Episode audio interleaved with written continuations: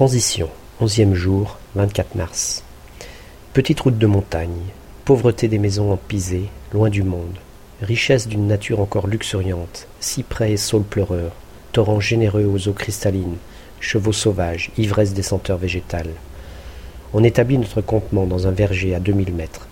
Petit vol de 80 mètres sur une butte aux cactus et épineux trop agressifs pour nos chers voiles, habitués aux verts pâturages alpins. Autour du feu et du petit blanc du pays, il fait bon converser avec notre hôte d'une nuit, très sympathique argentin d'origine italo-corse et amoureux de son pays d'adoption.